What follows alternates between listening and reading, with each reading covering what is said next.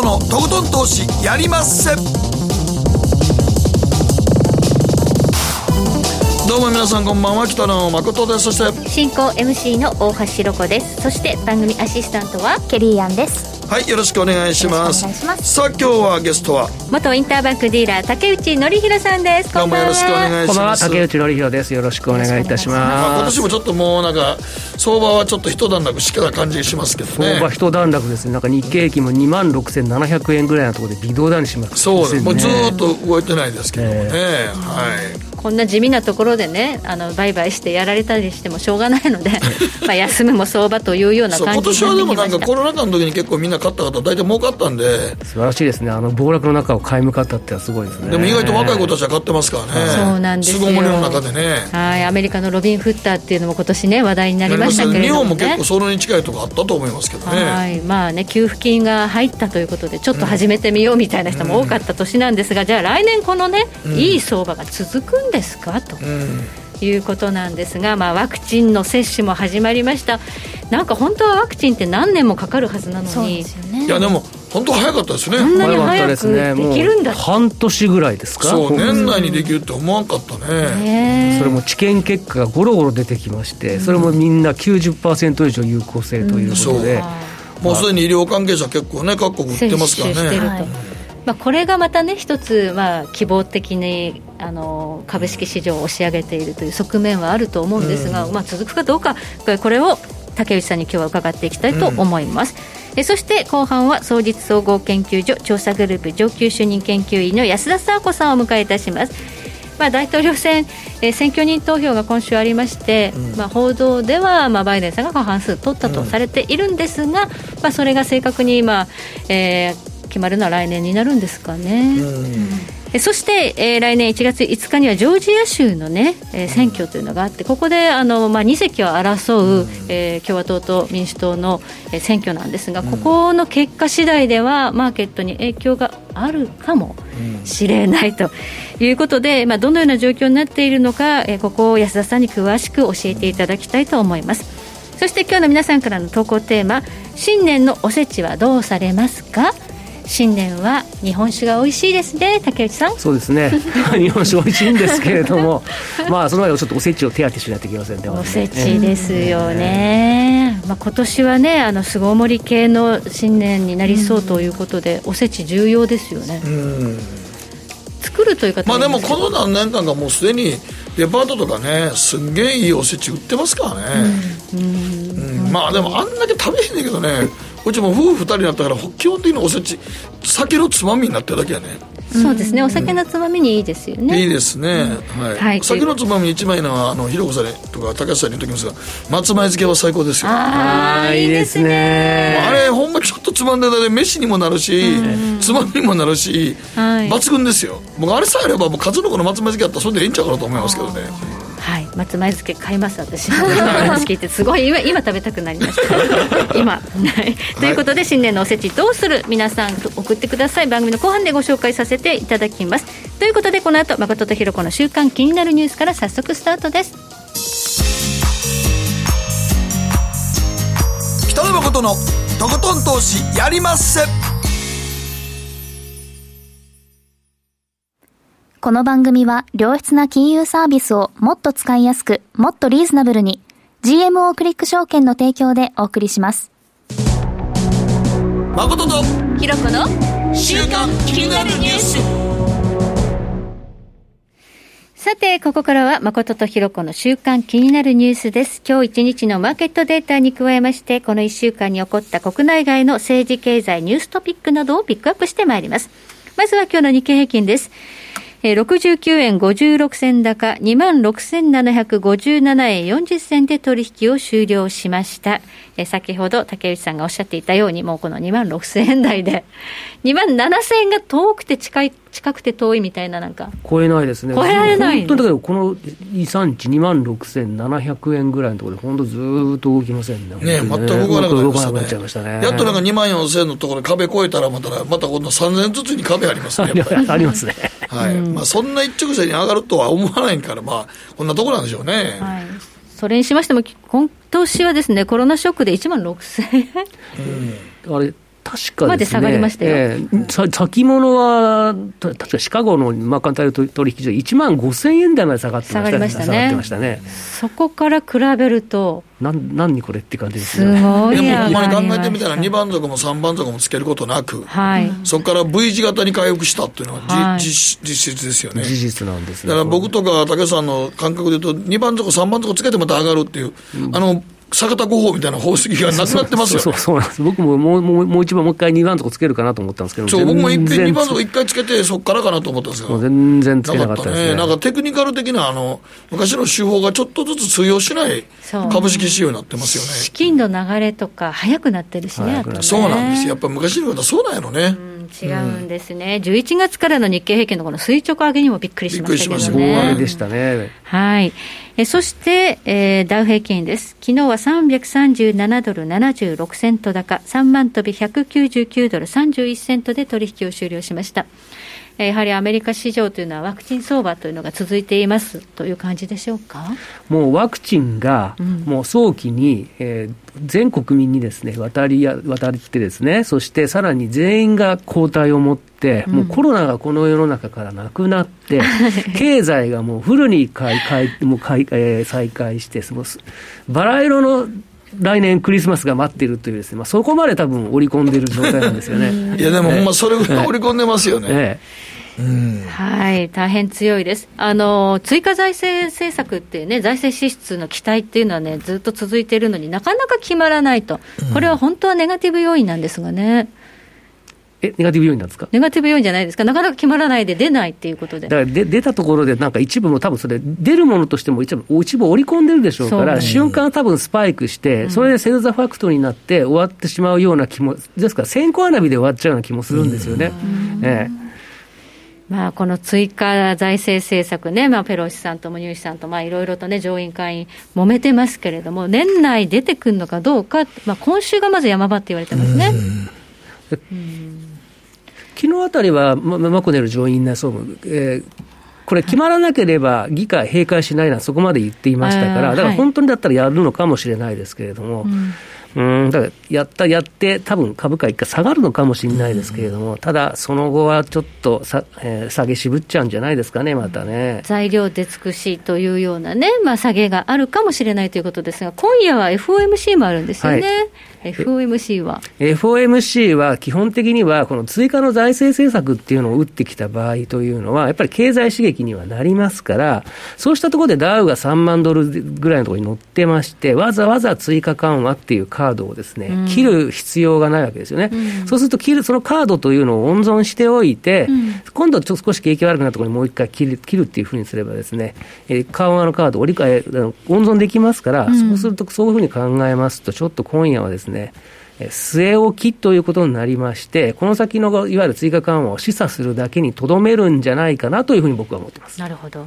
長期金利が少しね、上昇圧力が強まってきて、0. 今936%、はいここに関しては何も出ないですかね。やっぱり一ほ最初の段階では多分1%を超すところをですね、うん容認はしないというふうにですね、なんか言ってくるかもしれないですけれども、はいただ今いずれにしてもですね、ダウが3万ドル乗ってきまして、SP も 強い。ナスダックも史上最高値更新してきてますから、そうしそうしたところでですね、長期金利が1%に乗せてくるというのは、まあ、極めてだけど自然な流れなんですよね。えーまあ、まあ、この後ちょっとお話をさせていただきますけれど、そうそうした点に。はい、また本編でこのあたりも詳しく伺っていきたいと思います。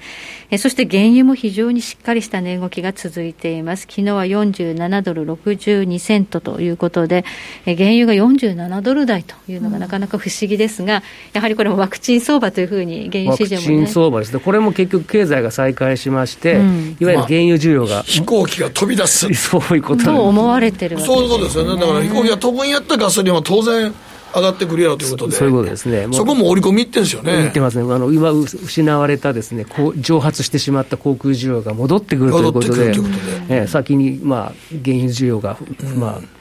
まあ、戻ってき織り込まれてるというえーことですね。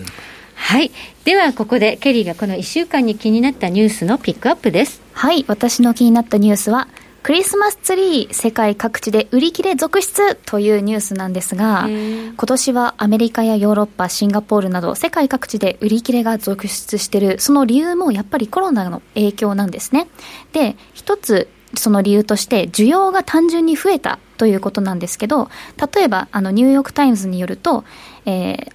ニューヨークとかそういった都会に住んでいる人たちってシェアハウスとかルームメイトがいたりするんですね、うん、で都会だからやっぱアメリカでもちょっと実家帰ってこないでっていうふうに、クリスマス帰ってこないでって言われてしまっている人たちが増えてる中、もうコロナのこの辛い時期にクリスマスぐらいはちょっと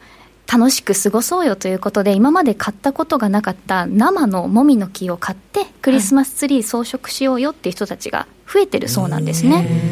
で今までの本当、えー、倍になっているそうで例えば、えーと、ミシガンとかにあのツリー農場などあるんですけど11月中にすでに売り切れになったりとかその40年えーと、釣り農場されてる方はもう人生で初めての経験 こんなに売れたの？こんなにもう売り切れになっちゃうなんて初めてとか売り上げがおよそ50%増えたといったニュースも多くてでもう単純に考えると今まで実家に帰ってクリスマスで過ごす。でそこでツリー1本買いますよね、うん、でも実家に帰れない人たちが半分いるとすると、うん、実家でも飾ってるけどこの人たちも飾ってるんで本当に倍、まあ、新規に買おうと。新規に買ってる人たちがすごく増えてるんですね、うん、でアメリカではやっぱりクリスマスって日本でいうお正月ぐらい家族と過ごす時間が大切っていうふうにされてるのでこれだけ売り上げが上がってるそうですね、ツリー農場っていうのがあるんですね、うん、はい。あの森林伐採になってしまうのでちゃんとツリー農場があってその売るぐらいまでの高さまで育てて買って売っていく、うん、でまた苗を植えて育てるっていうのを続けてるツリー農場があるんですけど、はい、まあ、カナダとかヨーロッパのアイルランドとかでも同じ理由でかなり需要が伸びてるそうです。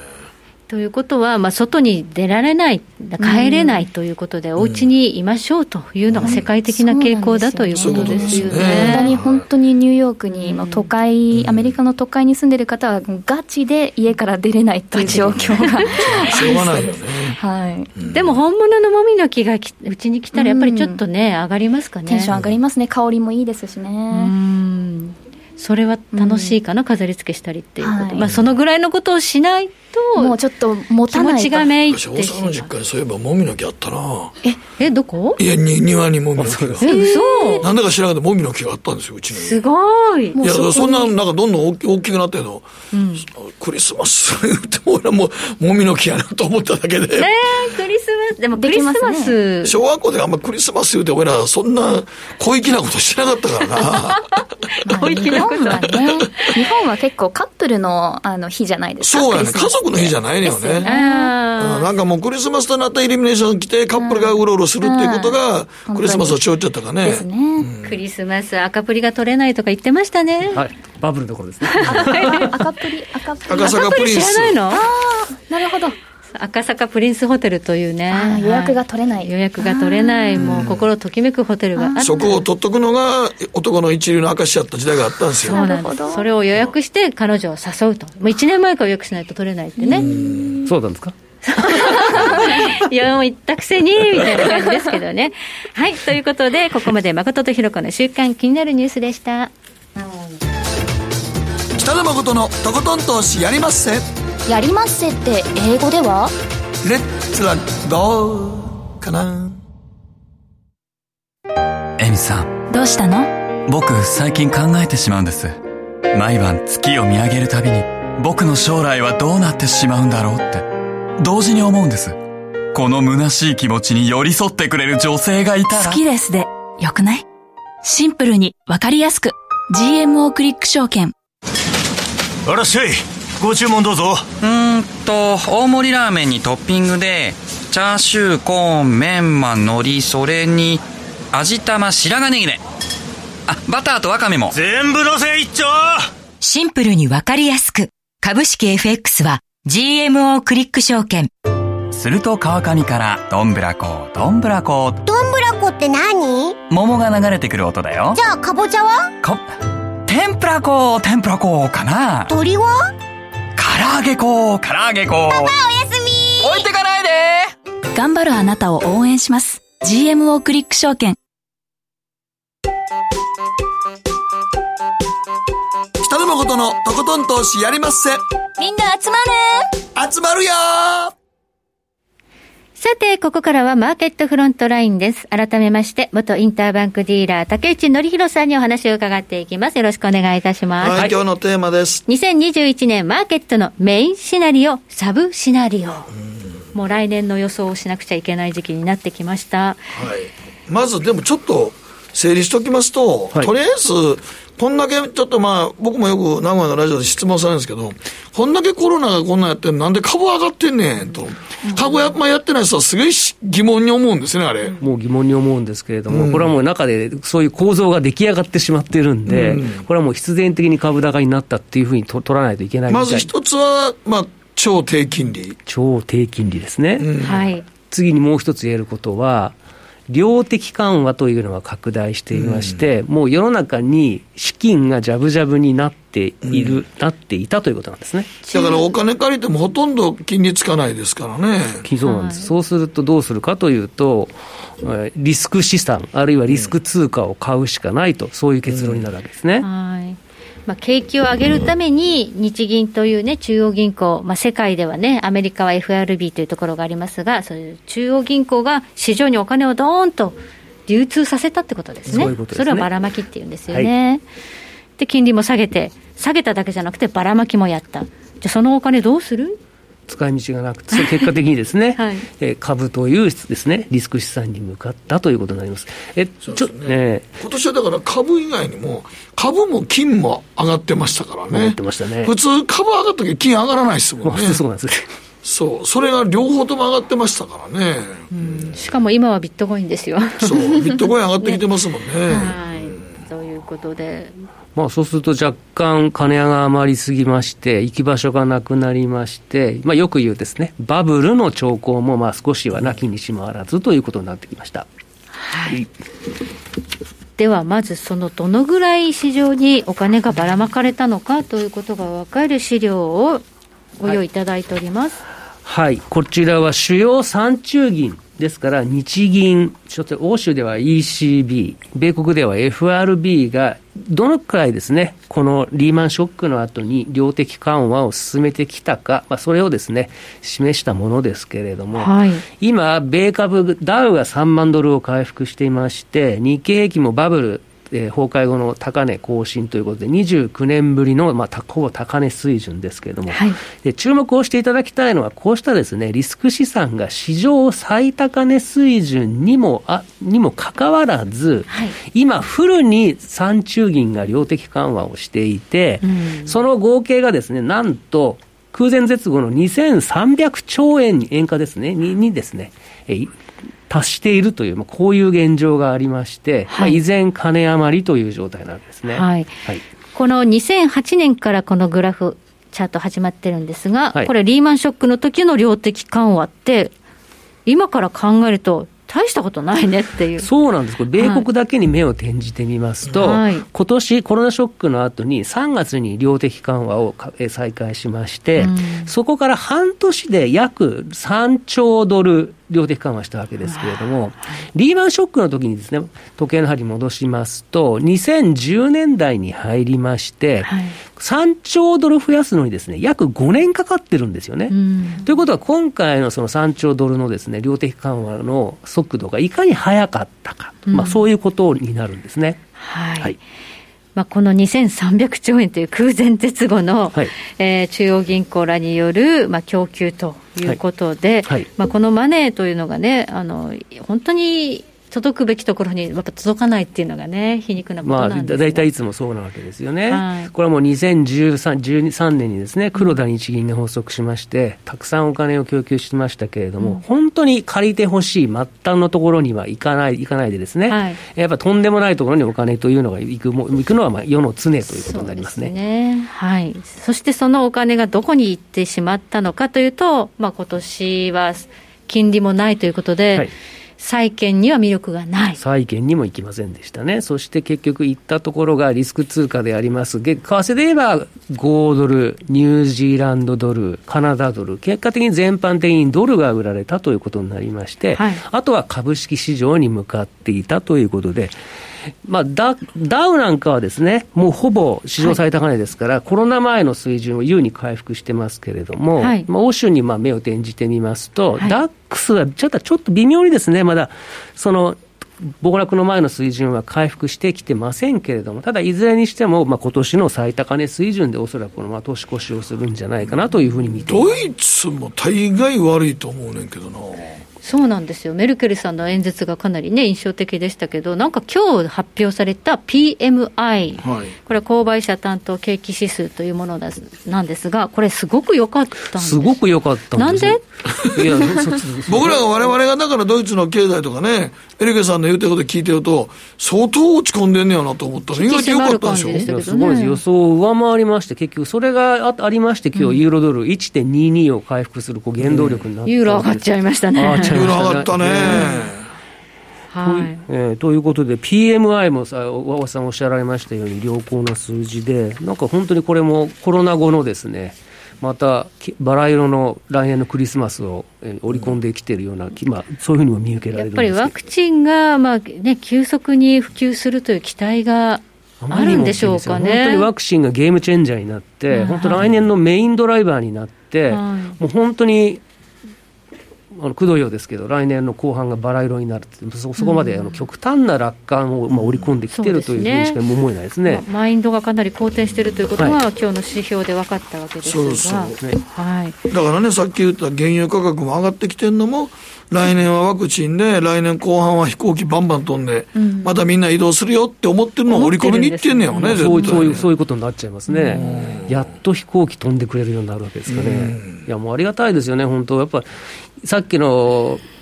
もみの木の話もありましたけれども、うん、やっぱり家にいると、やっぱちょっとすさんでくんですよね、うん、外外の空気を吸って、こう気分転換してなんぼなものですからね、やっぱりできれば飛行機なんかも飛んで、本当に来年いい、いい年になってほしいんですけどね、はい。ということで、株高は来年も続きそうなムードではあると。そういうことですね。ただ、ちょっと今現在、はい、ドルは下がってきてますよね。はいこれはどういう要因ですか？これは結局、まず金利がなくなってきたということと、さらに空前絶後の量的緩和やっていますが、行き場がなくなってきた、うん、さらにこれは米国では双子の赤字、うん、経常赤字とですね防衛、えー、財政赤字が急激急拡大してきまして、うん、まあ、これを嫌気してドルの信任というのが一部低下してきている、まあ、そういう嫌いもあるんですね。なんか全体的にユーロ、まあまあ、ユーロもあれですけど、ドル全体が売られてますよね。売られてます。これね、3月ぐらいにですね、ドル指数、ドルインデックスと言いますけれども、103ドル、103のですね、まあ、お題つけてたわけですけど、今足元で90ぐらいまで下がってますから、もう10%以上下がってるということで、結果的に、えー、オセアニア通貨が上昇している、カナダドルが買われている、まあ、ユーロも高値更新、2年8か月ぶりですね、でポンドも今日は1.35回復本当なんで強いんですか、ブレグジット、まだ決まらない今日はなんか、フォンデアライアン欧州委員会委員長が、うん、いいえーまあ、合意に向けて、まあ、道筋の中に入ってるみたいな、まあ、そういう発言があって、まあ昨日は BBC のえ記者がなんかツイッターにですね、まあ、いい方向に行ってるってことに限って、それでまあ1.34に昨日載せてきたわけですけれども、まあ、あと、円も強いですね。円も強いですね。このところ今103円台に入ってきまして、今日5丸割れちゃいましたからね。ねそう。ということで、まあ、全般的にドルが。なんかでもほんまにまあ、ドル、ドルは売られてますね、全体、ね、売られてますね。で、他の通貨が高くなっちゃう。ドルどっぽ安。ドルどっぽ安ですね、本当にね。でも、見ての通りですけども、見えて、見えてる傾向とすれば、まあ、ドル安、株高ということが、この結局コロナ後にできた市場の流れっていうことで、まあ、これを作ったのが、まあ、主要中銀の金利の引き下げと量的緩和の拡大っていうことになりますね。これはだから、あれか、ユユーロは、なんか言ったんですね、会合の後。ラガルド総裁がね、あの ECB はこの間、追加緩和やったんですけど、うん、その基金、増額した基金について質問されて、まあ、全部使うわけじゃないって言っちゃったんですよね。まあ、そうそういう、それに近いことを言ったわけですけど、ちょっとですね、うん、ラガルドあの総裁、去年も就任の時そうだったんですけど、ちょっと失言っていうのがあるんですね。えやっぱりその中央銀行でその金融政策を司ったことがない、まあ、ちょっと経験不足といったらちょっと言い過ぎかもしれませんけれども、うん、そういう部分がちょっと露呈しちゃってる部分がありますね。ねせっかく緩和したのに、結果、ユーロ高ですよ、ね、うん、だから緩和が効かない。緩和した意味がないやんか。そうですね、だから前のドラギ総裁なんか、すごく上手だったんです、ね、そうなんですね、うん、いあのそれはもうあの現場と現場というか、マーケットとのまあコミュニケーションということで、それはあの話の持っていき方次第なんですよね、うん、えー、要はどうやって1のことを10に膨らますか、はい、そういうふうなですね、まあ、コミュニケーションのが長けてるかどうかっていうのも、やっぱりまあ、いわゆるあの対話ですよね。対話ですね。ドラギさんか、俺を信じろって言って、それですごいこうユーロ下げ止まったことありましたからね。男の腹道をですね、ね、自分で作っていくみたいですね。ね。まあ、そのくらいのちょっと器、器、別に、ラールさんがえ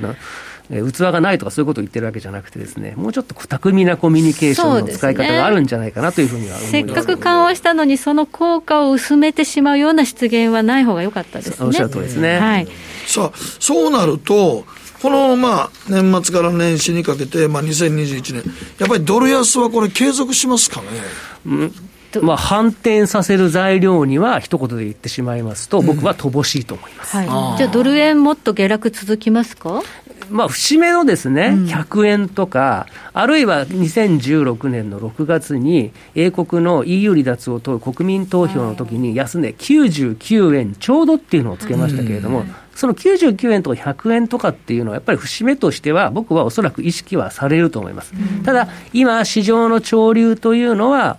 主要通貨に対してドルを売る動きですから、なんか大きな材料が出てきて、まあ、それを反転させる材料が出てこないと、やはり来年の前半、中盤にかけては、今の流れというのが継続するんじゃないかなというふうに思います。うん、はいえそしてこの6ページの資料をちょっとご紹介いただきたいんですが、えー、株高でも円高っていうのがね、日本の株は高いのになぜドル円相場下がるんだっていうのは結構ね、市場で言われてるんですが、はい一つの裏付け。一つの裏付けとなってくるのは、要は米国では、要は緩和というのが行き届きまして、今、株価が3万、ダウが3万ドルを回復していますように、将来の景気の回復というのを広く織り込んできました。まあ、そうしたことから、10年先の期待インフレ率ですね、はい、えこのこと、えこれ、こちらがまあ上昇してきまして、え米国の実質金利というのはですね、非常に低下をしています。はい、一方で日本ですけれども、まあ、少子高齢化というのもありまして、あるいは人口が減ってますね。はい、低生産性ということもありまして、あと比較サイトの存在なんかもありますけど、日本物価が上がらない構図が鮮明なんですよね。えそそうなってきますと、はい、日本の物価、いわゆるですね、物価が上がらないってことになりますと、はい、日本の実質金利というのがですね、高止まってしまっている。結果、米国のです、ね、実質金利が下がっている一方で、米日本の実質金利高止まっているということは、はい、実質金利を日本と米国で比較しますと、金利差というのはま大きく開いてきているということになりまして、これ、足元で見ますと、日米の10年の実質金利差ってことになりますと、1%ぐらいマイナスなんですよね。はい、で、これがマイナスというのはどういうことかというと、ドルに資金が入りにくいっていうことで、これがドル円がですね、安値付近に張り付いている、おそらく最大の理由じゃないかなと思います。はい、はい日本がちょっとデフレ的であるということですね。そういうことです。米国が今お話をしましたように、若干インフレの目が出てきているということに対して、日本はデフレのままということですから、この差が大きいんです。日本って考えたらデフレ脱却ってしてんのか？一回もしてないよな。ちょっと、まあ、いつも掲げられてる割には日本やってませんよね。やってませんね。13年の時2年で2%というふうにですね、まあ言っていましたけれども。インフレターゲット論ね。ありましたね。その直後ですよね。翌年、15年ぐらいになりまして、意外になんだ、インフレいってるじゃないか。それはそうですよね。ドル円が一気に上がりましたから、輸入物価上がります。で、で急激に日経平均も上がりましたから、それはやっぱり消費消費活動活発になりまして、人々のマインドに将来、物価が上がるというですね、そのインフレマインドっていうのがまあ植え付けられたわけですけども、まあ、足元ではドル円が2015年の高値、125円台から大きくまあ反落をしていることもありまして、まあ、輸入物価というのはもう上がりにくいということになりますね。はい、でもまあ日本の場合、金融緩和したけどね、あの消費税上げちゃったからね、そうですね、それが大失敗ですよね、うん、本当に。緩和と増税というね、逆のことやっちゃいけないんですよね。そうやね。はい。ということで、デフレの通貨は高いという法則で、今、ちょっと円高になりつつあると、まあ、昔のそのデフレっていうのをまた意識されてきましたね、本当にね。でも日銀も儲かってるんでしょ？そう、ETF ですね。ねえただそれもまあ出口がね。見えないです。今35兆円買ったって言いまして、評価益が10兆円で今、それ。45兆円。45兆円ですね。でもそれでも大量に売られへんからな。では、これね、今までのお話がメインシナリオです。はい。サブシナリオというのが今日のタイトルにあるんですが、はい。まあ、メインシナリオとしては、まあ、今確認します。と、はい。株高ドル安の継続っていうことが、まあ、来年の前半のメインシナリオということになりますけれども、次にはやっぱメインシナリオある限りは、裏側にはサブシナリオというのがありまして、はい、今、今日の前段からもお話をしていますように、ワクチンが行き渡って、米経済が回復するっていう、まあ、バラ色のシナリオを織り込んできてますよね。はいただ、その回復がいつというのはまだ分かっていないわけですよね。はい場合によっては、そのコロナのワクチンというのが、もうすでに一気にわえー渡って、例えば米国の人が全員ですね、抗体を持ってしまう。はいそうすることによってコロナがなくなるということになると、経済がフルに再開するわけですよね。はい、でさ先ほど、えーおおっしゃおっしゃられましたけれども、飛行機が飛び出す、そういうことになりますと、人の移動が活発になる、原油が上がる、そうすると株がさらに上がる、経済が元に戻る、加熱してくる、そうなるとどうなるかというと、この先の景気回復っていうのを織り込んで、おそらく長期金利が上がってくる、例えば今、0.93%ぐらいですけれども、1.2、1.3、あるいは1.5とかになってくるかもしれない、そうなったときに、はい。じゃあ、今、米国では FRB、2023年まで利上げをしないというふうに言っていますけれども、そこまで急激に景景気回復してくると、やはり市場は今度、利上げを催促してくることになるわけですね。はい。そうすると、利上げ催促することになります。と、短期金利まで上がってくる、そうすると金利に弱い株というのがピークアウトしてくる、でメインシナリオで描いていたドル安というのにが反転してです、ね、ドルが買われてくる可能性がある、これがサブシナリオなんですけれども、はい。要は回復の時期がいつか、これが一つの焦点になってくるんですね。はい、景気が回復すると、まあ、金利が上がってくるということが一つの、まあ、あれですけれども、まあ、回復すると、今はばらまいている量的緩和もやっぱりやめなきゃいけなくなりますよね。はい、おっしゃる通りで、これ、まあ、意識されるのが、その2014年の時のですね、えーまあ、バーナンキショックというですね、はい。えー要は量的緩和やめるよって言った時にですね、はい。結局、市場大混乱しちゃった大暴落しました 大暴落しましたけれども、そういうことが、まあ、いずれいやいつか来るわけなんです、それが今言えば2023年というふうに言われてますけれども、来年来ないなんて保証はどこにもないわけですよね、来年もし本当にバラ色の回復をして、ダウが3万8000ドルとか、はい。あるいはドル円がですね、えーもし95円ぐらいまで下落していて、そういうシナリオが出た場合、やっぱりは反反転上昇して、えードル円上がったりする、あるいは株が意外にずるりと下がってしまったりする可能性が。あるただ、これは一つのサブシナリオということで、まあ、メインシナリオの外に置いておきたいシナリオの一つということになります。まあ、金融緩和相場は意外と息長いですからね。ええどうなるかですが、まあ、今回もかなりね、そのコロナショックで下がったところからの回復も早かったし、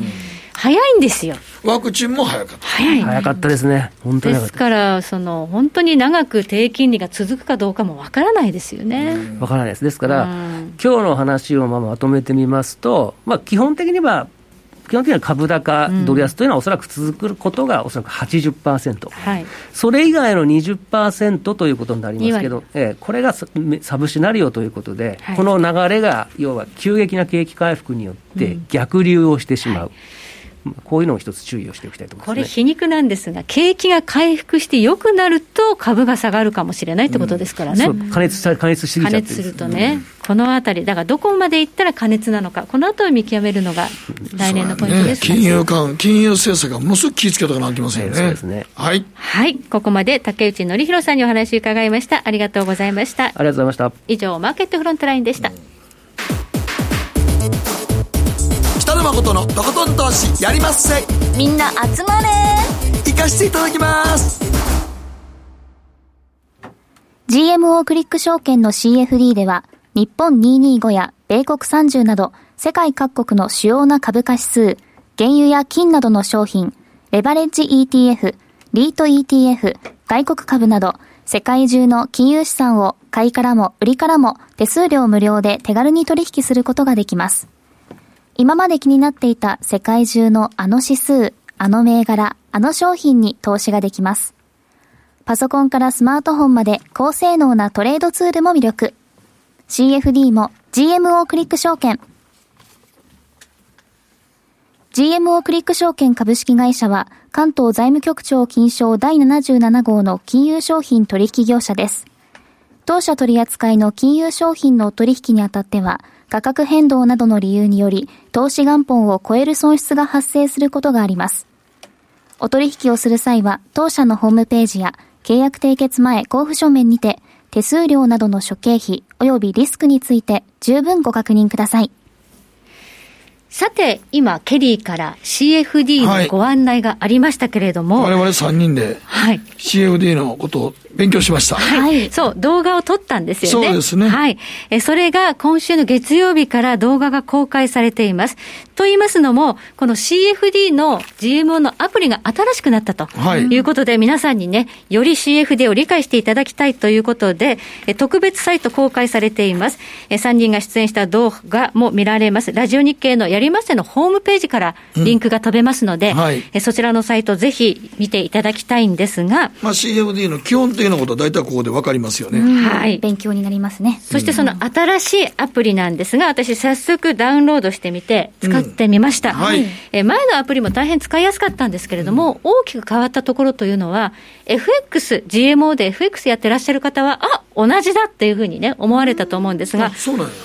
ス同じになったんですよ。えー、よ前はちょっとはい違うところが作ったんだな、みたいな感じがあったんえー今です。一緒だったんや。一緒のチャートで、まあ僕らが今 FX やってたらすぐ分かるよね。すぐわかります。はいはいですからもう FX やってる方、CFD ちょっと勉強していただいて、うん。取引ツールは FX と同じように使うことできますのでね、え直感的にここで、まあ、全てのことが完結するお取引が可能ということで、えー興味のある方は GMO クリック証券のホームページからこのアプリ、えーご確認いただければと思います。はい。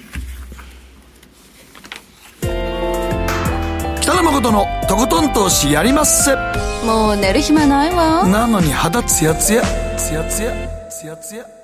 マーケットのリアルということで今日は総実総合研究所調査グループ上級主任研究員の安田紗子さんです。よろしくお願いします。はい、今日のテーマ。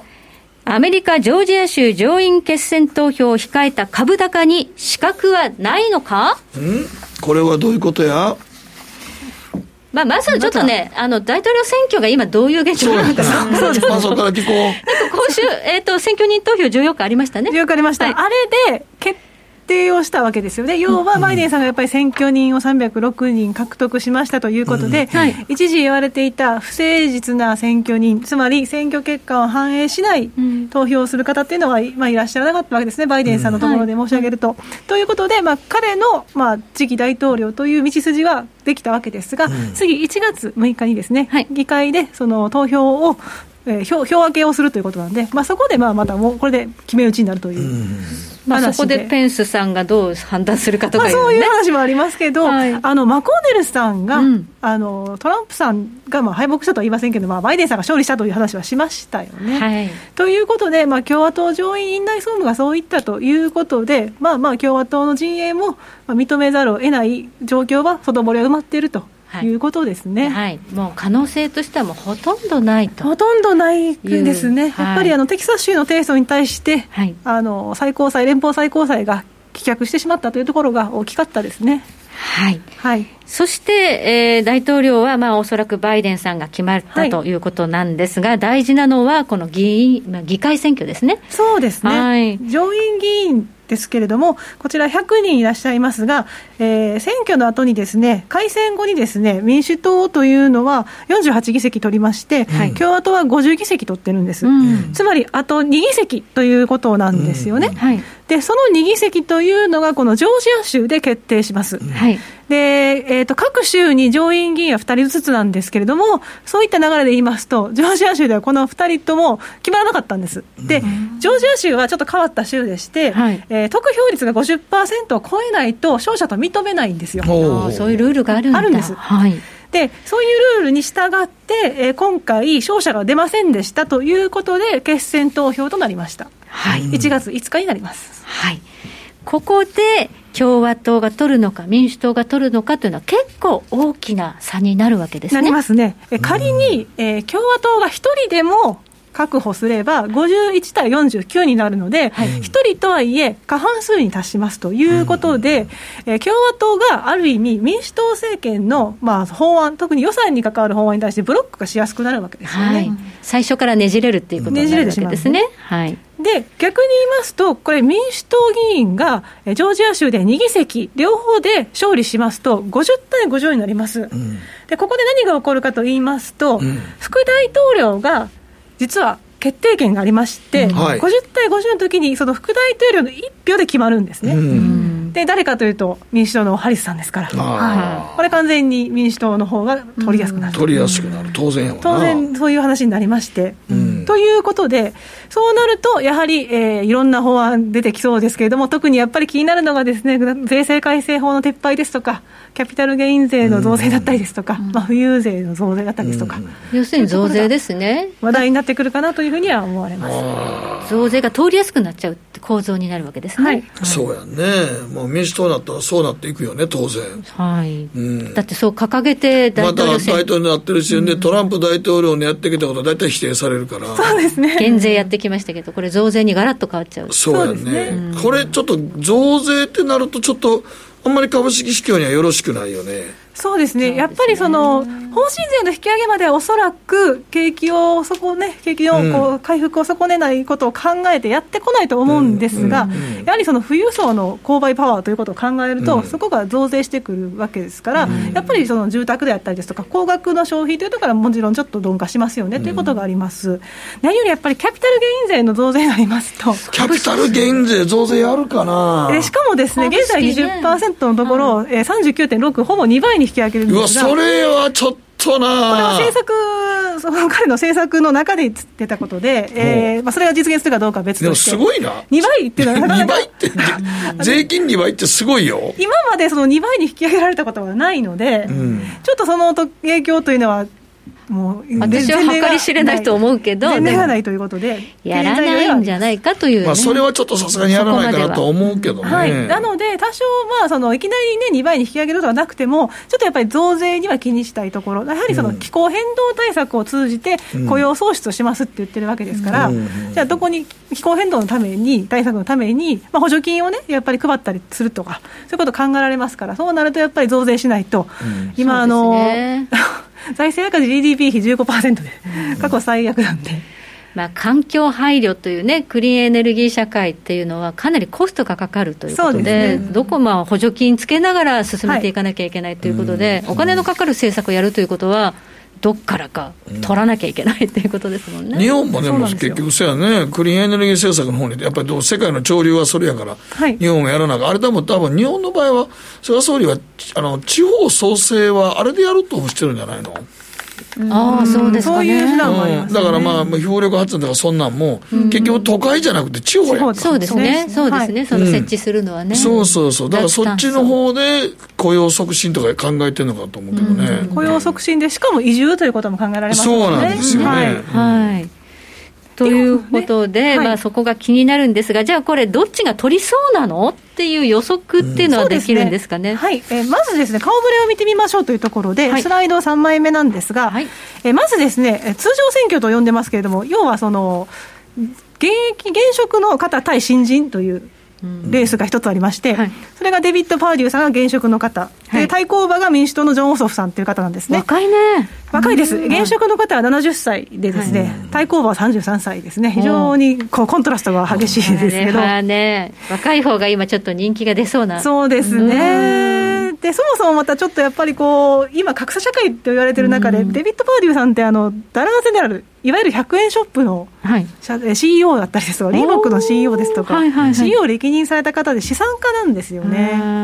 お金持ちってちょっと批判が。ちょっとね、やっぱりね、されやすい部分ではありますし、実際今ですね、あの、インサイダー取引だったりですとか、ワシントン DC の不動産取引でちょっと問題になっていて、かなりそのテレビなんかでネガティブ広告、キャンペーンを、えー。この時期にそのネガティブなスキャンダルが出てきちゃってる、そうなんですよね。でもう一人はですね、えー、ケリー・ロフラーさんという共和党の議員さん、こちらも現職です。対対抗馬のラファエル・ワーノックさんなんですが、この女性の候補の方もまた資産家なんですよ。あの旦那様がですね、インターコンチネンタルエクスチェンジの創立者兼 CEO 会長なんですね。で、ニューヨークストックエクスチェンジの会長でもあるわけですよ。というわけで奥様も資産家でして、うん、えー、WNBA って女性版 NBA のチーム持ってたりとか。はい、超金持ち。超お金持ち、でこの方も一時期、そのインサイダー取引なんかで問題になって、うん、結局、その疑いを晴れたんですね、うん、なので、そのネガティブキャンペーンは貼られてないんですが、この方、実はちょっとまた別の問題があって、はい、あの白人至上主義団体のクーク・クラックス・クラン。のメンバーと写真を撮ったという。ことで、それはもう、それでちょっと問題視されている状況なんですよね。はい、結構、共和党候補、だめじゃない。ちょっと攻撃されやすい材料が多かったという事実がありますね。で、はい、ジョンソフさんですとか、やっぱ若いですし、はい、まあ、元ジャーナリストというところで、今のところそんなに大きなスキャンダルはなくて、うん、でラファエル・ワーノックさんという方、黒人の方で牧師でいらっしゃるんで、はい、この方もそういった意味では、あまり叩けば誇りがということも今のところはない。うん、強いて言うならば、ラファエル・ワーノックさんは、あのオバマケアの拡充を求めて座り込み運動をしたので、うん、これちょっと保守的な方からしてみると、ちょっとだから左派すぎないっていうことで、攻撃材料はだからちょっと左派すぎる、サンダースさんっぽいんじゃないかと、そういう戦法しか今は使えない状況なんですよね。このジョージア州という州の機運としてはどうなんでしょうかね。そうですね、そういった意味ではですね、こうとこれは5枚目のスライドを見ていただきますと、はい、えー、基本的に、えーと、パーデューさんって本当は支持支持集めてたんですよ。11月の初めの段階では50%取ってたんですね、はい、でロフラーさんは49%で僅差だったんです。というのもやっぱり、ジョージア州って共和党地盤なんですよね、南部ですしね。もともとね。もともとは。共和党が勝もともとはでも共和党の方がだったら強いはずやのにそうなんです勝つやろって思ってましたよねみんな、ところがどっこいでそういったそのインサイダーの疑惑があったりして今のところはパーディーさんに対してはオソフさんという対抗馬が支持率で上回ってまして。あれ逆転してんですねあの草モロフラさんに対して逆転している状況なんですよ。非常に珍しい状況で、はい、なぜかと言いますとそもそもですね、えっと、ジョージア州で民主党議員民主党の上院議員が出たのってここ20年ぐらいいらっしゃらないんですね。はい。じゃあ、これが本当に通っちゃったら、はい、ちょっと時代が変わったなと。節目のか変わり目ですね。で、しかも、過去の決選投票の結果を見ても、はい、えー、議会選、連邦議会選で決選投票、今まで、えー、3回ぐらいあったんですけど、うん。うん。過去は連戦連勝で共和党が勝ってたんですね、はい、だから今回、逆に民主党候補が勝ってしまうと、本当に時代の変わり目というふうな位置づけにはなりますね、はい。まあ、この、ね、調査が、まあ、正確に皆さん答えてるかどうかはまた別,、また別の話ですね、ね、ただやっぱりその共和党の地盤だというのは分かりやすかったのは2017年で、はい。この下院の特別選挙では、うん、えー、今回、上院選に出てるオソフさん、出馬してたんですね、うん、でこの時も決選投票になったんですね、うん、で彼、第1回目の、えー、投票では48%かな、取ってたんですよ。うんうん、にもかかわらず、蓋を開けてみると、えー、特別選挙で決選投票やった時には、負けちゃったんですよね。はい、ってことを考えると、やっぱりその共和党の地盤というのは強かったわけですが、はい。はい、ここでやっぱり問題が出てくるのが、郵便投票なんですよね。あトランプさんがずっと言ってるんだ何かとトランプさんがずっと怒り続けてる郵便投票。そうそうそう。もう不正のもう温床と言われ。温床や。含まねえんだと言ってですねここでも話題になってまして、はい、えー、ジョージア州の場合、大統領選で郵便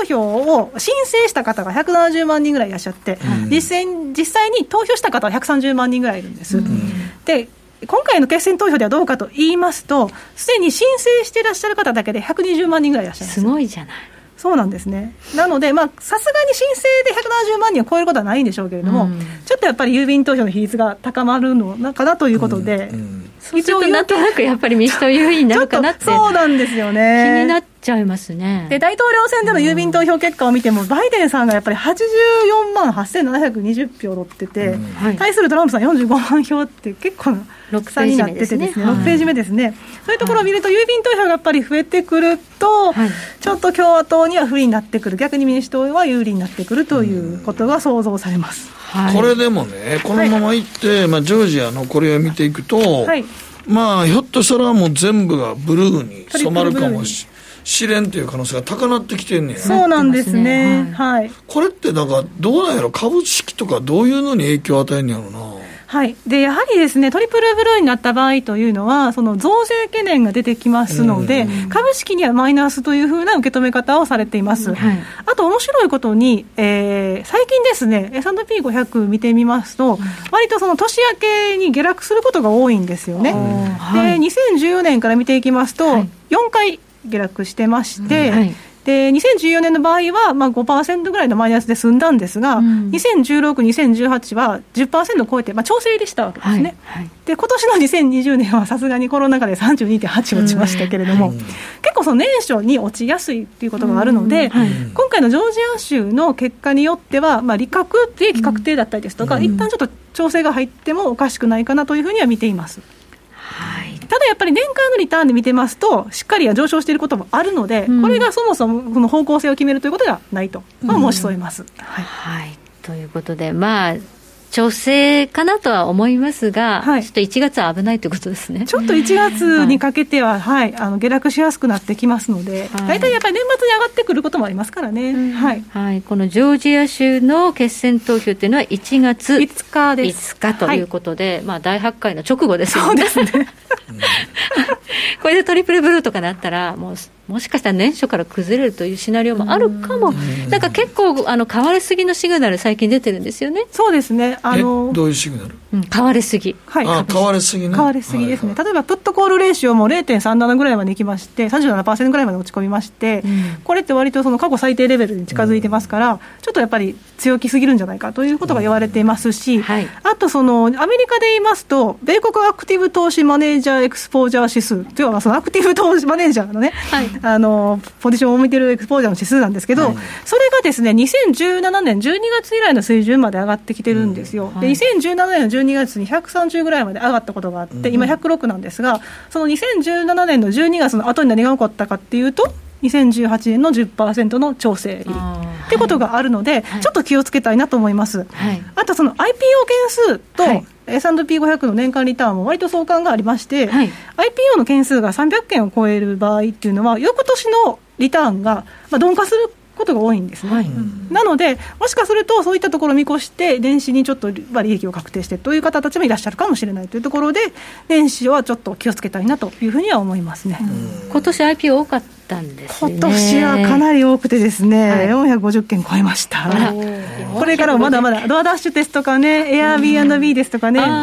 大型案件も大型案件がいろいろありましたしね、はい、はい、ということで、その次の年のパフォーマンスはあんまりよくない。よくないことが多いと。ちょうどだから、まあ、年明け結構売られてんのよね。そうですね。なんか僕もニューヨークは、ほんまに年明け下がってるイメージが。一旦ちょっと調整局面に入るよね。そうですね。で特に IPO が多くって、ドアダッシュとか、やっぱり Airb ですとか、割と大型でしたけど、11月でしたから、3か月後とかにロックアップが解除されて、ね、あの取締役とかインサイドの方たちが売れるようになるということで、そ、ね、そこでまたちょっと調整も起こりやすいかなっていうのは気をつけたいですね。はい、ここまで総実総合研究所の安田佐子さんにお話伺いました。どうもありがとうございました。北野誠のとことん投資やりまっせ。やりまっせって英語では？レッツはどうかな。バカモン！お前は周りが見えてない！また怒られちゃったよ。部長の前歯に自分勝手するな大学生のノリはもう通用しないぞはいノリをどうに？かしないとまずいですね部長歯に？ノリついてますよもっと楽しくもっと自由に？GMO クリック証券ねえ先生好きって10回言ってそれ10回クイズでしょいいからじゃあ好き好き好き好き好き好き好き好き好き好き僕も先生好きえもう思わず笑みがこぼれる株式 FX は GMO クリック証券占えましたぞあなたの未来えどんなあなたは努力次第で大きな成功を収めますただし野菜中心の食事と早寝早起き適度な運動をして健康なんだよ母ちゃんのセリフと一緒じゃん未来は自分で切り開く株式 FX は GMO クリック証券。さてここからは皆さんからいただいた投稿を紹介していきます。今日のテーマは新年のおせち。小太郎さんおせち料理ってこだわりなくて正月はオードブルにお刺身。お雑煮程度ですが、えー今年気づいたら業務用がおすすめだということ、えー普段は仕事の料理をしていまして取引している業者さんに数の子年末高くで手に入らないんですけどありますか？と聞いたら取り扱ってる年末商品一覧くれました。昆布巻き伊達巻き黒豆カニ爪有頭エビスモークサーモンなどおせちの定番がラインナップ。お手頃な値段で、えーおせちに悩んでる方はこれらを買ってお重に詰めるのありやなと思います。それはありですね。素晴らしいこれめちゃくちゃありやな。ね詰めといたらいいのこれな。本当ですよ。ですね。何にも作らんで言うときけど黒豆なんかほんまに自分通り作ったらすんげえ大変かかりますよ。時間相当かかる、ね、すごい時間かかります。だってあれもうあんなもんものすごい鍋でやってたよ、はい。うちのおふくろが、本当その通りね、はい。あれは一日中部屋んじゅなんか黒豆の匂いする、そうそうそう。甘い匂いが。甘い匂いしてね。はい。はい、月丸さんは、えー時短営業対策でテイクアウトを初めて利用してみたことで知った地元のイタリアンレストランでおせちを販売するということで予約してみました、で長引く時短営業で息切れ気味の地元の飲食店に少しでも貢献できればいいなと思っています。とイタリアンのイタリアンでもおせちを始める。そう。美味しそう。ですねどうなんだろう。どうでしょう？テイクアウトからおせちに発展系ですね。ピザでええんちゃうかと思結構アメリカンな感じですねそれだと。悪いとか。うね。ありそう。日持ちする。日持ちするねって。手持ちするって何あんねんなオリーブとか。それはもう 黒豆とか対抗に対抗する黒豆の対抗がオリーブな。んやなつけてあるから分かった。とかね、はい、え続いてはもったんさん。おせちですが私は年明け手術をする際に内房脂肪が邪魔になるので絶賛ダイエット中です。頑張ってね。そのため今回は糖質制限のおせちを自分の分だけ手配しました。家内は通常のおせちですどんなおせちが来るのか今から楽しみです、でも糖質のカットしたおせちって言ったら日本料理ほとんどおせちに入らへんで。甘くないってこだってとですかね。だって保存食やからね基本的には。だから相当砂糖入れてるからね。どうどういう内容なんだろう。しかもお一人様用なんですかね。そうやね。ねそういうのあるん今ですね。年はねお一人様用結構多いんですってそう多いってやつよね。中堅さんは新年のおせちは実家で食べますがおせちの楽しみはクジラ料理ですと、長崎ではクジラは馴染みですがってことですけどね、クジラ食べたことある？一回だけ。一回しかないの？給食が出なかったパターンですね。出なかったです。給食に出たパターン。給食にはなかったです。出な？か思う私も。ね、世代が違うから。違います。かそれは確かにそう。ら私ら肉言ったらクジラやったからな昔。そうでしたね。唐揚げでね、はい時計の針は11時26分を待っています。北野誠のとことん投資やりまっせこの番組は良質な金融サービスをもっと使いやすく、もっとリーズナブルに GMO クリック証券の提供でお送りしました。はいということでございます。スケジュールですが。まずは今夜の FOMC ですね。はい。やっぱり量的緩和のガイダンスを示すにとどまるのか、ただやっぱりあの見通しは引き上げてくるかなとは思いますね、ワクチンに反応してということで、今ドル円下がってます、そうですね。ドル円相場今103円62銭ですがちょっと上がってますけど。ちょっと戻ったね。ちょっと今戻ってきましたね、今ビットコインが2万ドルつけてる間に、ビットコインが上がってます。ビットコインは2万ドルつけちゃいました。すごいつけてんな、はい。そうですね。今週あとね BOE イギリスが明日で金曜日は日銀とまあ、何もないですかね。何もないとはできないです日銀はよね基本的に何もないですよね、来年はでもビットコインもちょっと面白そうですね、本当にね。そうですね。ビットコインが今年非常に大きく動きましたが、2017あれやっぱり巣ごもりの間にみんな結構動いてんやろな、はい。